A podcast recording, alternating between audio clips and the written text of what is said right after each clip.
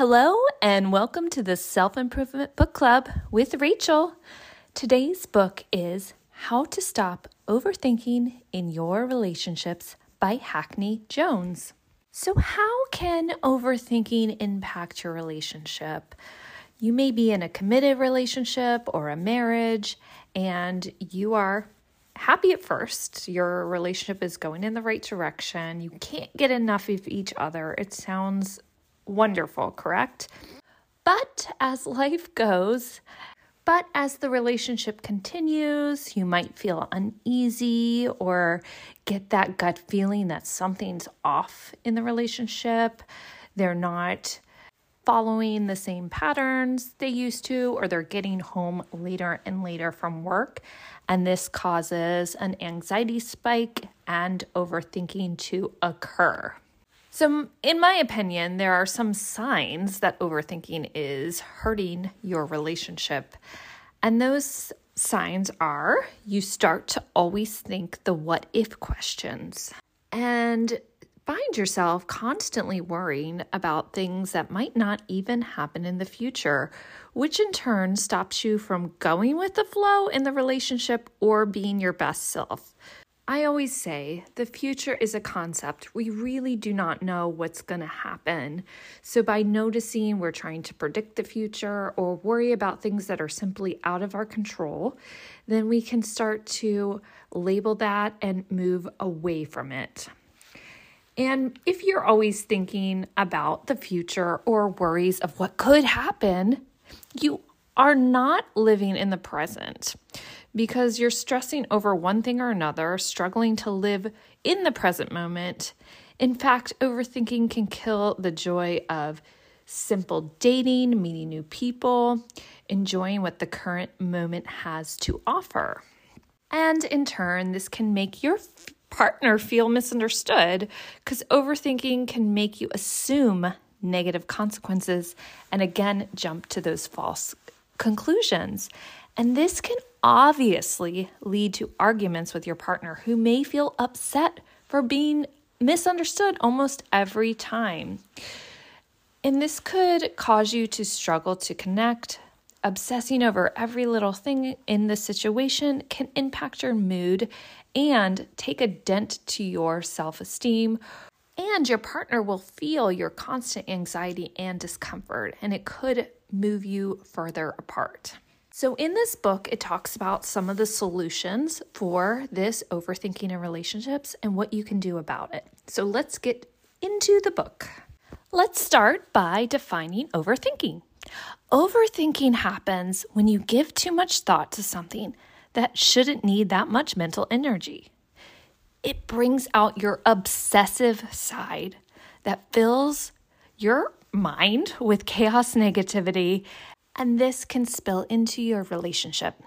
For example, maybe they're slow to respond to your physical affection all of a sudden, or they simply don't reply to your text messages for several hours or even one day. So then you may worry your partner doesn't miss you that much when you're not around, or if something serious comes up, they wouldn't be there to support you or they just simply start to pull away because they don't want to be with you. So, these are some of the worries that may come up when you feel something's off in the relationship. There are two primary patterns of overthinking that can manifest in relationships. The first one is when you ruminate about the past, constantly dwelling on the same issue and the negative feelings associated with it. So, if you and your partner had a bad patch in the past that's hard to get over, if there was a breach in trust, or anything like that, these issues can range from something small, a minor shortcoming, to something big and significant that has impacted your relationships.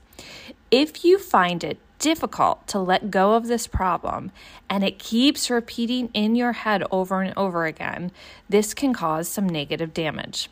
Because as a result, you slowly become detached from your partner and have a hard time being present and seeing what's good in the relationship. The second pattern of overthinking is when you worry about the future. And worrying about the future is a normal feeling to have, but once you start stressing about it more often than necessary, that's when it turns into a problem. So, when you're worrying about the future, are you breaking it up into what can I control and what can I not control? And let go of those things you cannot control. Common worries that people have involve fears that their partner may cheat, break up with them, or choose another person over them. They worry about not being good enough for their partner or their partner not being, quote, the one. So, therefore, if you can relate to overthinking, I want you to know it doesn't come out of thin air. It's often rooted in one issue relationship anxiety or the negative feelings you have about your relationship. What causes relationship anxiety? Well, there's a couple factors that could be in play. If you're constantly fighting or you doubt about the future of your relationship, or even you can create a non existent problem in your head that you have totally made up. Some signs that you have relationship anxiety is if you question your worth to your partner, you're second guessing your compatibility, or you're over analyzing everything that your partner does. Usually, there are two responses to relationship anxiety that partners have, and this goes to your attachment style. The partner usually becomes overly dependent on the other one, where they're extra needy or they are needing a lot of reassurance. Not that this is a bad thing, we should give each other reassurance, but it's to the point where they can't fill their own needs or they're really overly relying on the other per- partner.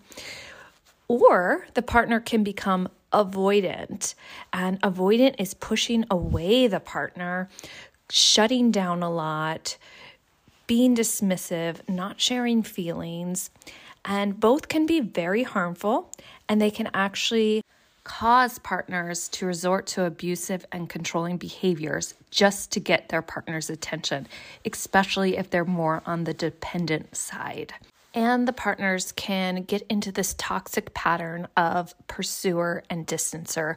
Where one person is extremely pulling away, and the other person is very anxiously going after them. Overthinking can be such a toxic habit that all aspects of your life feel like there is a negative effect in one way or another. So, this also affects your physical health Overthinking triggers panic attacks and sets the stage for long term anxiety and constantly keeps your stress hormones at a high level. And this wreaks havoc on your body. You can get headaches, chest pain, sleep disruptions, shallow breathing.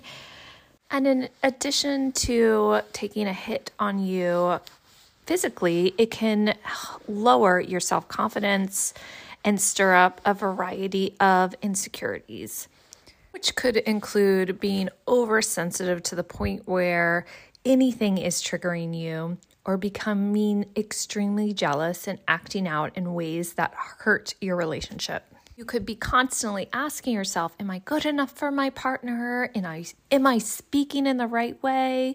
Am I wearing what they want me to? Am I acting in the way that would please them?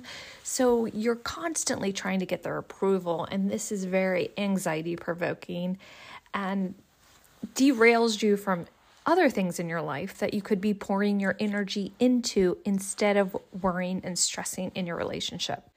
Basically, overthinking really triggers trust issues. And when you have a lack of trust, it stifles your relationship. And the more you overthink, the more irrational your thoughts get, your imagination gets out of control, and you make up these unreal scenarios. So, how do we change these patterns? How do we fight the overthinking?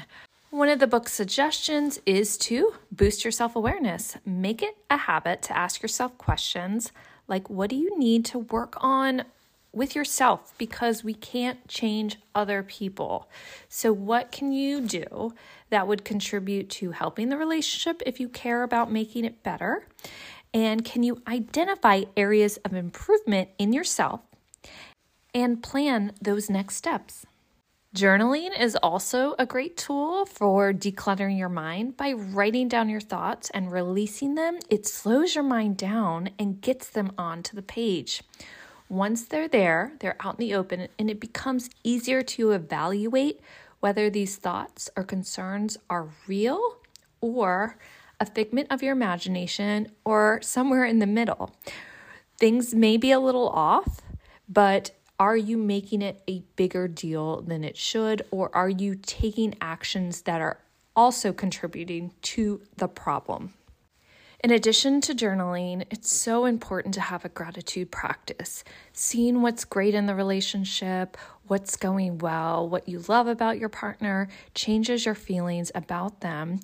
And the more positivity you add into the relationship, the better you two can start to come together and they can feel that positivity coming towards them. By actively seeking out the things you're grateful for, it just cultivates a more positive mindset and makes it less likely for negative thoughts to creep in and land into the overthinking bucket. As you start to overcome your overthinking, remember to maintain your identity.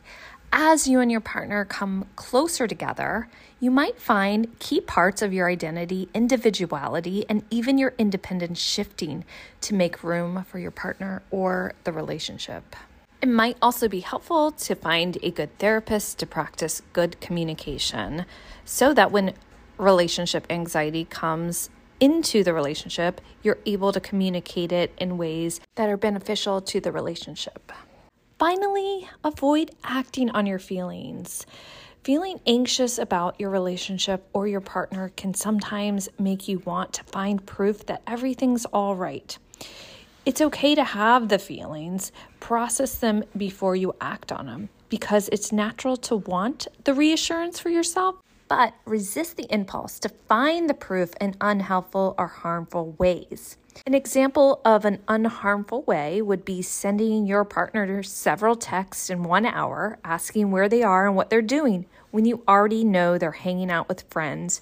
Therefore, if you feel this impulse, try to distract yourself with some deep breathing, go for a walk, start that journaling process or your gratitude process, pick up the phone, call a good friend, all these things can help you to ride out that wave and not act on the feelings, but process the feelings. So, if you find yourself overthinking in the relationship, pick up this book. I thought it was helpful and gave really good tips for how to grow in your relationship if you find you are an overthinker. And thank you for joining. We will see you next week at our self improvement book club. Have a great week.